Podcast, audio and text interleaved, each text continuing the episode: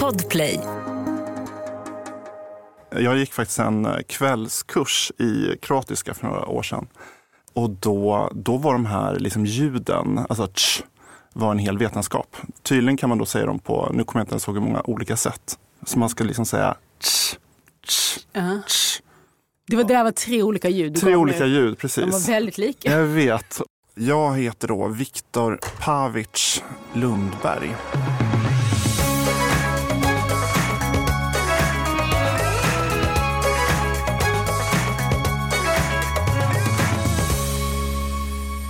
Överlevaren skriver historien.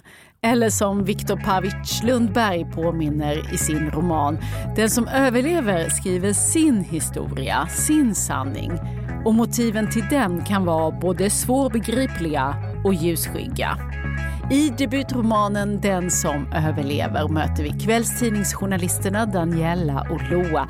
Och för en gångs skull är det inte en mördare som jagas, utan just en överlevare. Och sen fortsätter vi på spänningstemat när Johanna Stenius dyker upp lite senare med fler aktuella boktips. Det här är Samtal om böcker avsnitt 30 och jag heter Lisa Tallroth.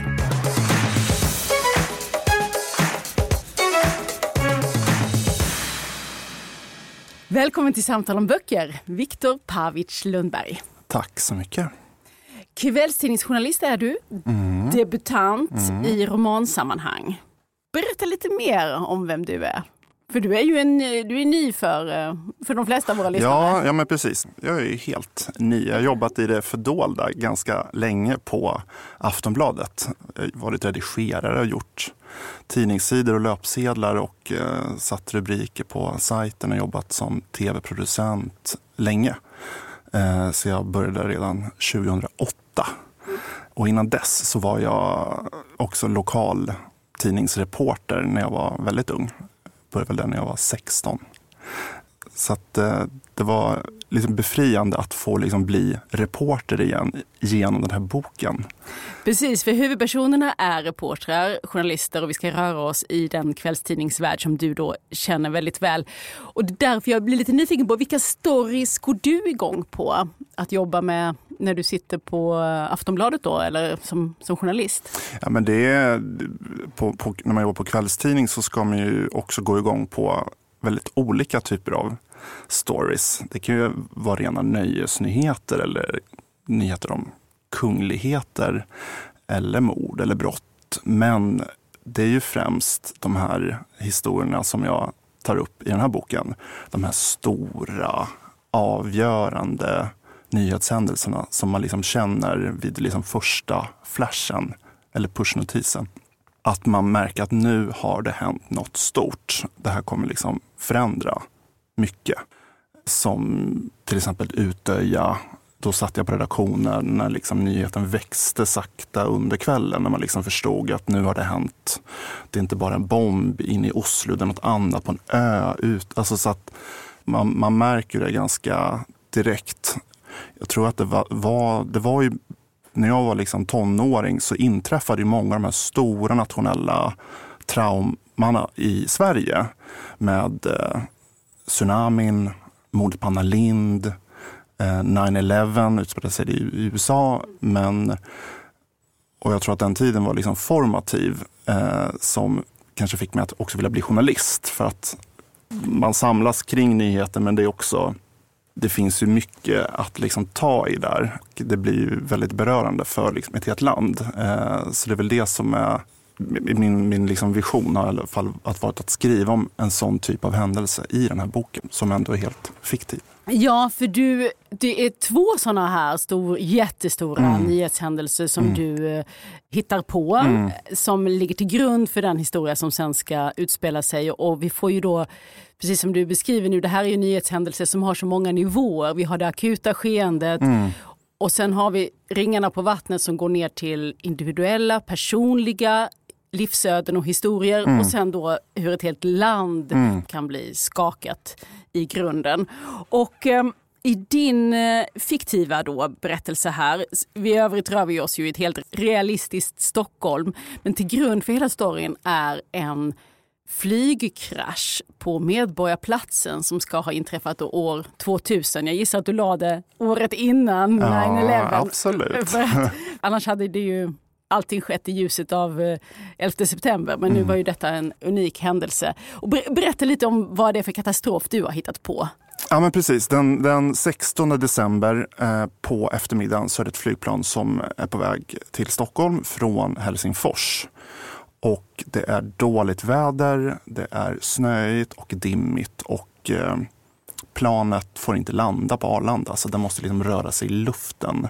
Men piloterna, en är lite oerfaren, en är lite gammal och trött och de, det är liksom dagarna före jul så de har slarvat med eh, att tanka.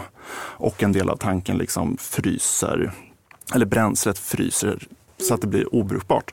Så de förlorar kontrollen över planet och helt plötsligt så är de ovanför Gamla stan. Och rätt som det är så flyger liksom planet ner på Medis, rakt in i Medborgarhuset. Så för de som är på marken så har man ju, de har ju bara några sekunder på sig att eh, reagera. Hur realistiskt, hur mycket har du rekat på den där grejen? Är det någonting som skulle kunna hända? Eh, Men jag tog hjälp av en pilot, eh, så jag gav henne uppdraget, hjälp mig att krascha ett plan på Medborgarplatsen. Så det var hon som, som skissade upp det här scenariot och speciellt eh, med tanke på den tiden så har det hänt mycket och det var liksom en, en flygolycka på Linate-flygplatsen i Milano 2001 före 9-11. Eh, Så vi tog liksom samma flygmodell och hon var liksom mån om att, att de piloterna skulle, att det skulle läggas ganska stort ansvar på dem och så. Så att enligt henne så har det liksom hänt en hel del med flygsäkerheten. Men, eh, nej men jag behövde också jag behövde liksom placera den här, det här, den här stora katastrofen. Den kunde liksom inte vara ute på Östersjön i en färja, det kunde inte vara på en strand i Thailand. Var tvungen att vara i Stockholm bara för att som du nämner så finns det då överlevare som bygger sina historier kring vad som hände. Ett poddtips från Podplay. I podden Något Kaiko garanterar östgötarna Brutti och jag, Davva, dig en stor dos skratt. Där följer jag pladask för köttätandet igen. Man är lite som en jävla vampyr. Man har fått lite blodsmak och då måste man ha mer. Udda spaningar, fängslande anekdoter och en och annan arg rant. Jag måste ha mitt kaffe på morgonen för annars är jag ingen trevlig människa. Då är du ingen trevlig människa, punkt. Något Kaiko, hör du på Podplay. Därför är gardinerna. I din historia så eh, är ju det här någonting som ligger 20 år tillbaka i tiden.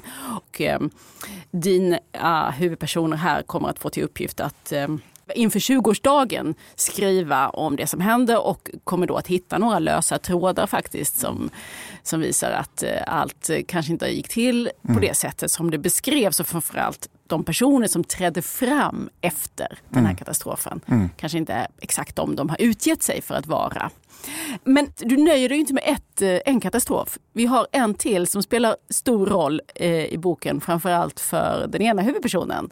Vilket år är det det, här, det där tänkta terrorattentatet på NK? Eh, 2019, Ja, så det, var, det är ganska nytt. När nej vi, 2018 måste det Ja, vara. men det är i alla fall ganska nytt när boken tar sin början. för att den ena av de här kvällstidningsjournalisterna, Loa, han befinner sig fortfarande liksom helt i efterskalvet av ett trauma.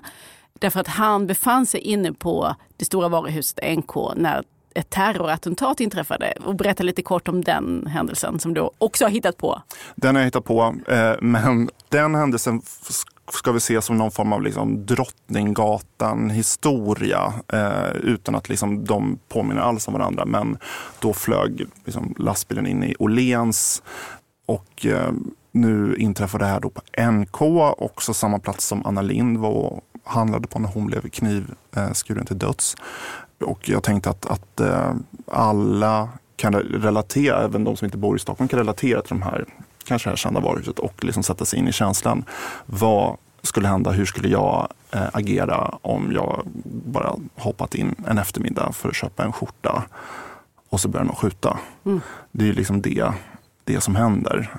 Och det blir ju ganska enkelt att sätta, sätta sig in i den liksom, händelsen eh, och väldigt svårt på samma gång. Var ska man gömma sig? Hur ska man göra?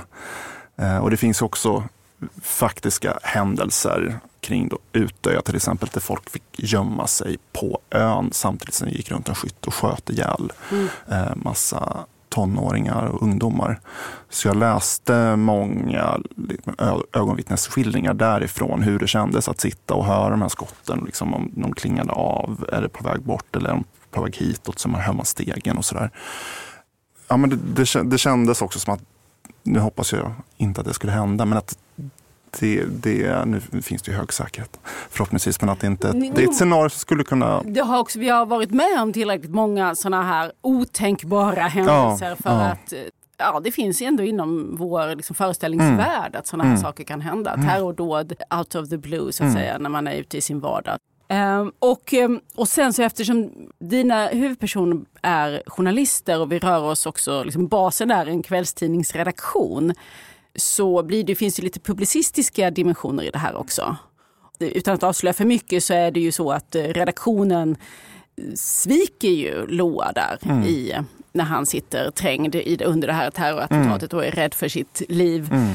Och de eh, begår ett fatalt misstag. Mm. Och det är också ett svek som han håller på att på något sätt försöka hämta sig från eller som han befinner sig i när vi lär känna honom. Så Loa är ju en kvällstidnings reporter på, eh, på någon slags sluttande plan. Han mår ju väldigt, väldigt dåligt. Ja. Men han är ju då en överlevare mm. han också. Ja. Så var kommer den här idén ifrån? Eh, det här med att den som överlever heter boken och det är också det du tar fasta på. Alltså efter traumat, vem blir man då? Vad händer då? Men jag tror att när man tittar på de här liksom, nyhetshändelserna som jag nämnde så följer de, de följer liksom en mall som du också var inne i. Att, att först inträffar katastrofen, man vill veta vad som har hänt och sen liksom träder det fram vittnen, överlevare, hjältar, offer, anhöriga och sen någon form av efterspel. Gick allt rätt till? Vet vi allting? Och inom journalistiken så är ju några av de där händelserna den helige graalen, Palmemordet. Vi ser liksom Estonia som fortfarande inte är utrett utan det kommer nya avslöjanden och dokumentärfilmer om vad var det som egentligen hände. Så dels tycker jag liksom hela det fenomenet är väldigt intressant.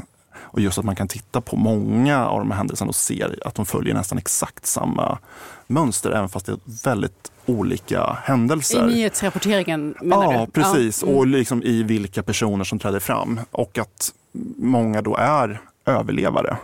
Och det finns en, eh, en kvinna som också nämns i boken som eh, hon eh, överlevde 9-11, blev an, eh, ordförande för anhörigföreningen och så visade det sig att hon hade liksom hittat på allting, att hon inte alls var i tornet. Så det börjar nog där, att det känd, alltså just den, det fenomenet kring att man just får det här utrymmet, att man, att man får den uppmärksamheten för att man just har överlevt någonting som alla har liksom drabbats av och samlats kring. Ja, för det beskriver du i boken. Det här är en diskussion som de har där på redaktionen just utifrån att detta är ett känt fenomen. Mm. Att den här typen av katastrofer också blir någon slags magnet för människor som ser en möjlighet att eh, få uppmärksamhet, och du ger några exempel i boken, utöver den här 9-11 kvinnan, det är ytterligare någon? Ja, men man såg ju att det var personer under tsunamin som eh, ja, låtsades dö för att sen eh, kunna starta om sina liv och man kanske hade skulder eller sådär.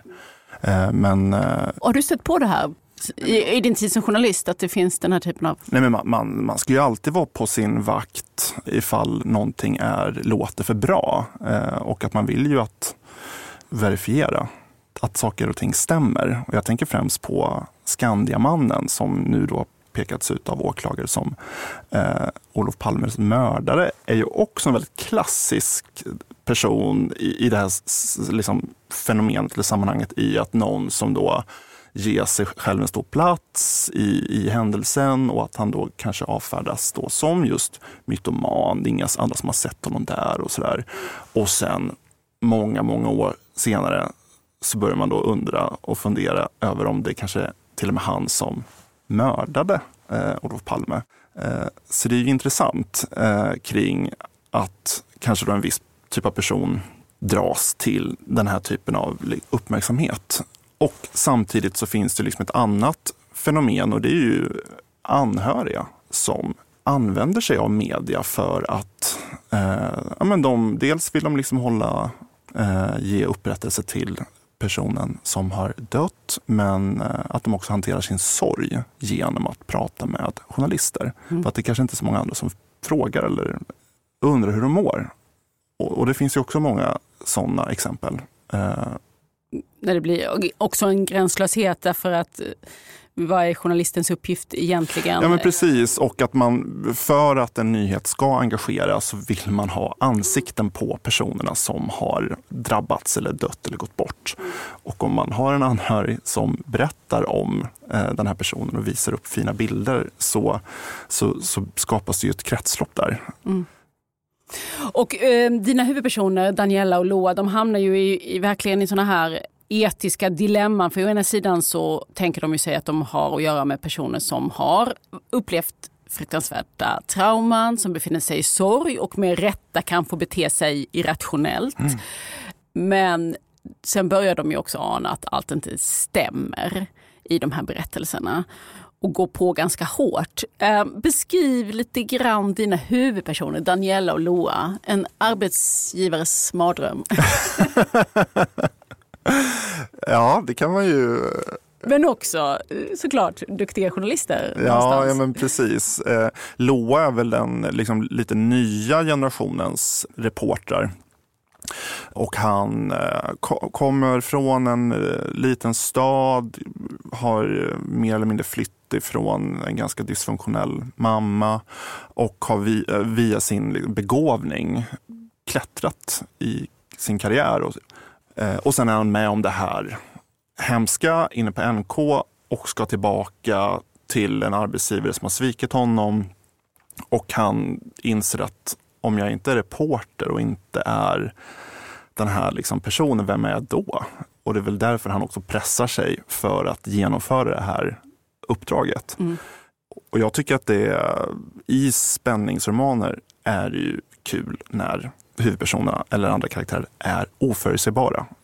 Eh, och både Loa och Daniela beter sig ganska oförutsägbart. Och eftersom Loa, han är då en yngre man, han är ganska skör, så behövde boken en stark motor. Och då kom Daniela som eh, flydde från Balkankriget. Även där finns det frågetecken om vad hon har gjort där nere och vad hon har flytt ifrån hon har liksom både varit väldigt mån om att passa in och samtidigt inte för att hon har liksom sina principer att inte vara till lag. Så hon avskyr auktoriteter, avskyr folk som ljuger och folk som är otrogna. Men hon bor på Östermalm, hon går runt i sin kappa och sina, sin dyra väska och har en ganska dålig relation till sin son. Hon har en exman som relationen är inte så bra där heller. Så hon har liksom haft Loa. Och sen har det ju hänt något i deras vänskap som, eh, som har gjort att de inte, han vill inte vara kompis med henne längre. Och, och då har inte hon så mycket annat. Så har hon då också blivit liksom sidosteppad på jobbet. Hon har varit väldigt duktig och framgångsrik och har priser. Den stora stjärnan. Absolut. Tänker jag, men sen har hon gjort bort sig. Tidningen gör bort mm. sig och då kanske det är hon som får liksom ta smällen. Så hon, via liksom de här oklarheterna som de upptäcker kring den här flygplanskraschen ser hon ju både sin chans att komma tillbaka karriärmässigt och eh, få tillbaka Loa. Och jag tyckte det var intressant att skriva om ett radarpar som eh, dels att kvinnan är äldre och mannen är yngre och de heller inte ska bli tillsammans. Att det, inte ska fin det ska liksom inte finnas eh, ens ett hopp hos läsaren utan mer att ska de bli vänner igen? Ska, ska de få varandra på det sättet? Men, och sen rent liksom, deras arbetsmetoder är ju inte alltid eh, enligt regelboken. Nej, nej, nej. nej, nej. jag uttrycker mig försiktigt. Men du, jag bara tänkte, kommer dina kollegor på Aftonbladet här nu att eh, kasta sig över boken och eh, känna ja. igen sig? Nej, eller nu heter ju tidningen nu på Aftonposten. Ja, lätt maskerat får man säga. och, och jag döpte om den just för att eh, Dels för att den, deras chef Sigge har en väldigt flytande och stor roll. Det är nog många som undrar, sig, men han har ju tre chefsposter. Han är ju Han jobbar i det dagliga och i det planerade och har schema och personalansvar. Och det var skönt att ta sig friheten att, att det, det, blir för rörigt för läsarna. Att det måste finnas en motor i, som är liksom deras chef. Men jag tror ju inte att någon är rädd för att jag har avslöjat någon arbetsmetod. Utan eh, det kan jag ärligt säga att eh, sättet de jobbar på är helt taget ur min fantasi. Jaha. Jag tror att det kan finnas de som blir inspirerade. Men kommer, kommer det, finns det Daniellor och Lo, Loa typer som kommer att känna igen sig, tror du? Nej, eller... Har du vågat låta dig inspireras av dina kollegor? Det är det jag mm, frågar. Nej, det, det, det, finns ingen uh, liksom, tydlig förebild för Sigge, men Sigges själ skulle jag ändå säga har suttit i väggarna uh, där jag har jobbat. Den typen av liksom, gamla skolans nyhetschef. Men uh, ingen av personer jag haft som chef skulle nog, är nog, skulle nog vara orolig. Men, eh, men, jag, men jag känner nog att Loa och Daniela är väldigt fritt ur min, e-, mitt eget huvud skulle jag säga. Folk kanske läser in saker ändå, men eh, de nej. hoppas förstås att Precis, de ska bli nej. porträtterade. Precis, nej det, det, det finns inga personer tror jag som kommer känna igen sig. Ett poddtips från Podplay. I fallen jag aldrig glömmer djupdyker Hasse Aro i arbetet bakom några av Sveriges mest uppseendeväckande brottsutredningar. Går vi in med hemlig telefonavlyssning och, och då upplever vi att vi får en total förändring av hans beteende. Vad är det som händer nu? Vem är det som läcker? Och så säger han att jag är kriminell, jag har varit kriminell i hela mitt liv men att mörda ett barn, där går min gräns. Nya säsongen av Fallen jag aldrig glömmer på Podplay. Det är en ganska eh, komplicerad historia som du har hittat på. Den har många, den har många ingredienser och vi rör oss i, i, i olika tidsplan dessutom. Och, eh, och dessutom är själva den twist som så småningom ska lösas upp rejält komplicerad. Man hinner liksom tro att det har löst sig både en och tre gånger innan vi är i mål. Är det här ett manus du har hållit på med väldigt länge och liksom hur har vägen fram till debuten sett ut? Eh, nej men jag kom på idén, två överlevare som ska mötas. Det var, det var mer den idén som började. Och sen eh, har ju då mycket växt fram under vägen. Men jag började skriva och eh, insåg att ja, men jag behöver jag vet inte jag ska, hur jag ska göra riktigt. Så då gick jag faktiskt en eh, skrivkurs, en kvällskurs i att skriva spänning. Mm. Med en jättebra inspirerande lärare och det var mycket som liksom klickade då, så då, då gick jag några terminer precis när pandemin bröt ut. Så det var ett väldigt bra pandemiprojekt eh, när det inte hände så mycket annat eh, socialt. Så det var ganska enkelt att prioritera att få färdigt den här boken. Vad var det som lossnade under den här kursens gång ja, för dig? Ja, men mycket tekniskt, att bygga just intrigen med och vad ska finnas i scener, hur ska karaktärerna vara, hur, hur väl behöver man känna dem? Och att skapa eh, den här egna världen för sig själv. Att skriva ner den för att kunna skriva boken sen. Att veta hur är Daniela? Hur kommer hon bete sig? Var kommer hon ifrån? Det, det finns ju Danielas eh, kroatiska förflutna. Mm. Och du har ju i ditt namn Pavic. Mm. Så då tänkte jag ju så här att det, här, det finns någon personlig koppling här till eh, Balkan eller Kroatien. Hur ser den ut? men min eh, man är eh, född i Kroatien. Så han och hans familj flydde från kriget 1992. Så jag har ju då haft förmånen att kunna prata mycket med honom och mina svärföräldrar om hur det var.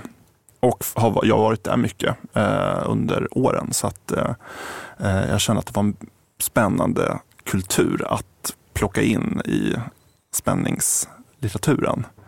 Det, det, var väldigt självklart att hon skulle komma därifrån, att hon skulle ha det, liksom, det temperamentet. Och eh, eh det finns liksom mycket roliga bitar att plocka ifrån som, som också kommer framåt i uppföljaren. Ja, jag, jag misstänker ju det, för du planterar ju spår ja, runt precis. henne. Bland ja. annat att hon har, hon har någonting som jagar henne mm. från det förflutna mm. i Kroatien. Mm. Så det här är det som du sitter och snickrar på nu? Ja, precis. Mm. precis. nej men det, och även när hon återvänder mycket till sin pappa och den liksom, miljön. Jag liksom, har en ganska tydlig bild över hur, hur det huset där hon växte upp och har varit i liksom, ett liknande hus där nere. Så att, det, det var väl liksom väldigt passande till en så här klassisk backstory att använda sig av. Och eh, kul att jobba vidare med framåt till eh, då uppföljaren som det precis Ja, hur, hur, ser, hur ser framtidsplanerna ut här?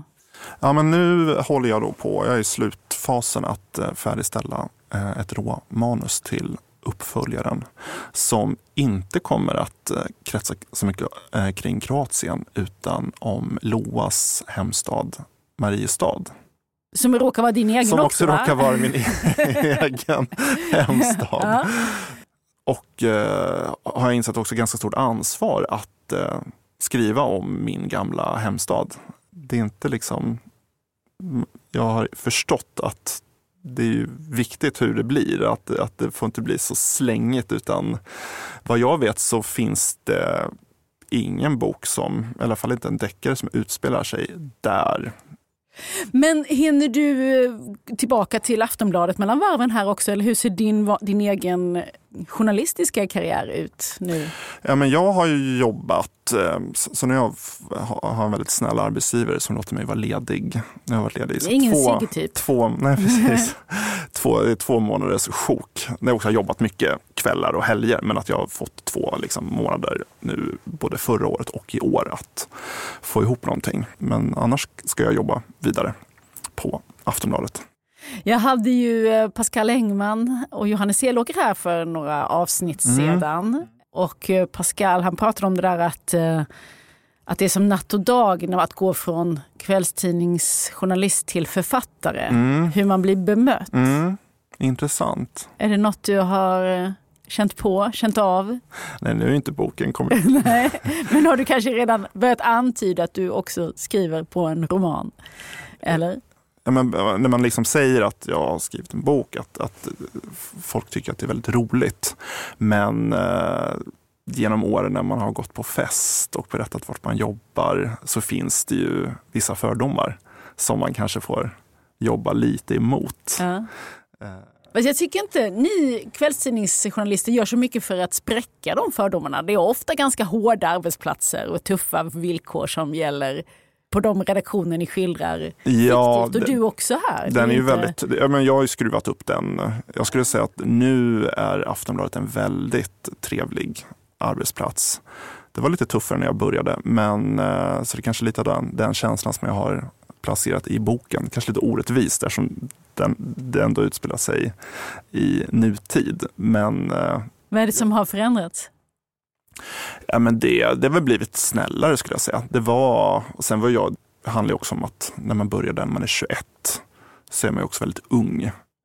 De är snällare mot dig nu kanske? Ja, kanske. Men jag, jag, tror ändå det har hänt mycket. Ja. Det, det, är en fantastisk arbetsplats. Men det, det var råare skulle jag säga eh, när jag började 2008. Men nu när webben och mobilen är liksom det, det viktigaste vid sidan av liksom tv och podd och sen är papperstidning ett komplement. Det är liksom någonting som kanske är lite mer harmoniskt i det också. I att eh, vi producerar så mycket som behövs och det är, det är inte de här vassa armbågarna som behövs på samma sätt längre. Men nu kanske folk har en helt annan upplevelse än vad jag har. Men, mm. men så upplever jag i alla fall. Mm. Eh, vi är ju inte lika, mycket, alltså lika många längre. Nej. Vilket gör att nu, de som jobbar där behövs eh, på samma sätt. Det finns inte den här liksom, mängden där man kan liksom, toppa laget eller liksom, peka ut olika favoriter. Utan alla som är där behövs och alla måste jobba på. Typ så. Delvis till din huvudperson Danielas förtret. Ja. Hon vill ju gärna vara superstjärna absolut, som får flyta lite ovanpå. Absolut. Hon, måste hon också sätta hon, webb, så här, ja, Hon får göra snabba artiklar eller gå till centralen och göra eh, enkäten. Det är ju inte hennes kopp av te. Men det är, en, det är ett roligt par du har hittat på och de har en speciell dynamik och eh, kommer säkert eh, bli osams en del även framöver. Känns som att det ligger lite i farans riktning. Eh, men att de också behöver varandra, inte minst i kompletterar de varandra i arbetet. Ja, verkligen. Som journalister. Mm. Så vi får fortsätta att följa deras framfart då i kommande böcker. Men just nu är den här ju alldeles ny. Mm. Viktor Pavic Lundbergs Den som överlever. Ska du ha någon, något firande nu? Ja, jag ska ha det på fredag. Då blir det releasefest. Det får man när man har jobbat hårt. ja, det tycker bok. jag också. Tusen tack för att du kom hit idag. Tack för att jag fick komma hit.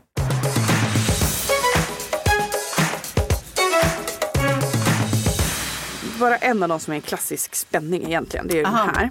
Sen har jag en som är lite mer feelgood spänning och den här, nu, jag känner mig lite osäker på om den går in i spänning men å andra sidan tycker jag det är roligt att tipsa om den. Ja, nu sitter vi här och käbblar om eh, vad som kan räknas som spänning eller inte. Ja. Johanna Stenius, du har kommit hit med en bokhög i alla fall. Jag lovade ja. inledningsvis att vi skulle fortsätta på spänningstemat. Men det ska vi. Ja. Olika människor kan gilla olika typer av spänning. Och jag som spänningsläsare, eller jag läser inte lika mycket actiondeckare så med massa liksom, brutalt och så, utan jag tycker om karaktärsdriven spänning kan man väl säga. Mm. Och där tycker jag att det kan vara lite flytande och jag vet ju att många människor också gillar att läsa det som vi kanske kallar för mysdeckare ofta är det ju brittiskt, men det behöver inte vara det. Härliga miljöer och roliga, lite udda karaktärer och sen kanske ett litet mord ovanpå det. Ja, ja. Men mest liksom lite trevligt ja. så, Agatha Christie. Liksom. Mycket stämning. Ja, och den typen av spänning tycker jag om. Men och så nu har jag tagit med mig faktiskt tre böcker som är, rör sig i spännings, på något sätt, spänningsområdet. Så, som jag vill rekommendera helt enkelt. Och jag har precis läst den här, en helt ny bok som heter Städerskan av Nita Prose och jag verkligen älskade den. Det är ändå ett mord. Det handlar om, boken handlar om en tjej som heter Molly som arbetar på ett städerska på ett hotell. Och hon är otroligt duktig på sitt jobb. Men hon har lite svårt i kontakten med andra människor. Man förstår liksom under ytan att hon kanske har någon sorts diagnos. Hon tar allting väldigt, väldigt bokstavligt och tolkar inte saker på ett sätt som andra gör. Dessutom är hon ganska ensam. Hennes mormor som hon bodde med har nyss gått bort och hon har blivit lurad av sin pojkvän. Hon mår inte så bra. Och så en dag när hon ska städa i en känd affärsmans svit så hittar hon honom död i sängen. Och det är det som är själva plotten i boken. Det här är en feelgood och deckare i kombination kan man säga. För den handlar lika mycket om den här Mollys personlighet och liv som det handlar om det här mordet. Och eh, den är otroligt välskriven, jätterolig och varm. Om jag skulle jämföra det med någon så kan man jämföra med den boken som heter Eleanor Oliphant som är alldeles utmärkt av Gail Honeyman som är en ganska känd bok som många liksom älskade. Och det här är faktiskt i samma stil. Var är vi någonstans? Är det brittiskt, amerikanskt? Amerikanskt är det. Mm. Vi befinner oss i New York om jag inte minns ja. Den är amerikansk. I, I samtiden? I samtiden, mm. ja absolut. Det är en sån bok man fastnar från första sidan. Den är väldigt lättläst. Man bara flyter rakt igenom och man älskar verkligen den här Molly-huvudpersonen. Man noterar också det här eh, smaragdgröna omslaget. Men mm. författarnamnet är nytt för mig. Är hon en debutant? Nita Prose, eller? Du känner inte till henne? Jag känner inte heller Nej. till henne. Och den här boken är hennes debut. Den har varit otroligt omtalad också utomlands. Den har sålts till 30 länder. Eh, så nu nu är det väl upp till att den ska bli samma hype här som utomlands. Men jag tycker verkligen att den är värd det. För den passar både spänningsläsaren och feelgood-läsaren men också den personen som kanske gillar mer, lite mer litterära deckare. För den är väldigt välskriven. Städerskan av Nita. Prose. Vi fortsätter. Ja men då går jag vidare lite med så här äh, förlagsvärlden-rykten. Vi vet ju att um, Lucinda Riley som har skrivit de här Sju systrarna-serien gick bort här väldigt tragiskt förra året och han ju inte riktigt avsluta sin serie De sju systrarna. Men eh, den sista delen ska ju komma, eh, när hennes son hjälper till att skriva den. Och i väntan på den så håller man nu på och översätter några av hennes andra absolut sista verk då till svenska. Och eh, då kom det en liten överraskning apropå spänning då, för hon skriver ju episka relationsromaner och kär om historiskt ofta. Och så där. I sommar eh, kommer det faktiskt en deckare av henne, vilket alla blev väldigt överraskade över. Den kommer inte först i sommar och heter Morden i Fleet House. Det blir någonting helt annat från henne. I väntan på att deckaren kommer och för att den ska landa väl kan man tänka sig så har det kommit nu en annan bok av henne. En fristående roman i översättning då som heter Kärleksbrevet som precis har kommit ut på svenska. Eh, som är det som en liten bana från den här Sju systrarna och alla de här episka romanerna till deckare. För det är en hel del spänning i den. Och jag har verkligen väntat på den här. Det här är riktigt eskapistisk semesterläsning kan man väl verkligen säga. Som handlar om en skådespelare som 95 år gammal går bort och eh, lämnar efter sig en stor hemlighet som kan skaka hela det brittiska imperiet i grunden. Så det är jättestort och dramatiskt och det är en ung journalist som, får, som ska liksom bevaka det här och hittar en massa eh, hemligheter under ytan. Så jag tror att det här är perfekt att spara till påsk bara för, man kanske har många lediga dagar. Man brukar ju prata om påskekrim så det passar ju bra att läsa lite krim då. Men eh, även riktigt eh, böcker som man inte kan lägga ifrån sig. Och det här är verkligen en sån. Kärleksbrevet av Lucinda Riley. I väntan på hennes eh, deckare Morden i Fleet House som kommer i sommar. Mm. Och vi går från eh, tjock till tjockare. Ja, det är väl tjock till tjockare läsning här nu då. Jag har tagit med mig en thriller också, en till, som jag ändå vill snabbt tipsa om. Jag har ju tidigare här i podden pratat om Ken Follett som jag gillar väldigt mycket. Eh, och hans århundradet-trilogi som jag nyligen tog mig igenom från början till slut. Eh, det har kommit en helt ny thriller av honom, en spionthriller som heter Aldrig. Och jag eh, skulle väl säga att det är en klassisk eh, internationell thriller kan man väl kalla det för. Det handlar om nutid, om IS i Tchad och från USA och Kina. Jag vill stor bara, politiskt spel. Stor politiskt spel, stor, och det är han ju väldigt, väldigt bra. Kenny Follett är jättebra på att placera sina böcker i förklara dem samtiden och de politiska spelen. Så man lär sig alltid väldigt mycket när man läser hans böcker. Plus att de är väldigt spännande. Så jag vill varmt rekommendera den här också, Aldrig av Ken Follett. Det var titeln Aldrig. Tack så mycket Johanna Stenius för dagens tips. Tack för idag. Nästa vecka ska vi fundera på hur många dödssynder man hinner begå på en vecka. I romanen Jag är Gud berättar Malin Karim om en kvinna som helt enkelt får nog och gör revolt mot allt. Och Malin Karim är min gäst nästa gång vi hörs här i Samtal om böcker. Ett avsnitt du hittar redan på fredag i gratisappen Podplay, annars på lördag på alla andra ställen. I sociala medier heter vi Selma Stories och jag heter Lisa Tallroth. Hej då!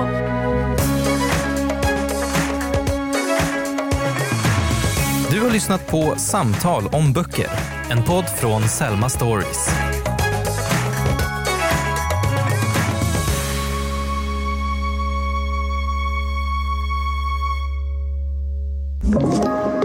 Podplay. Ett poddtips från Podplay. I fallen jag aldrig glömmer djupdyker Hasse Aro i arbetet bakom några av Sveriges mest uppseendeväckande brottsutredningar. Går vi in med hemlig telefonavlyssning och, och då upplever vi att vi får en total förändring av hans beteende. Vad är det som händer nu? Vem är det som läcker? Och så säger han att jag är kriminell, jag har varit kriminell i hela mitt liv men att mörda ett barn, där går min gräns. Nya säsongen av Fallen jag aldrig glömmer på Podplay.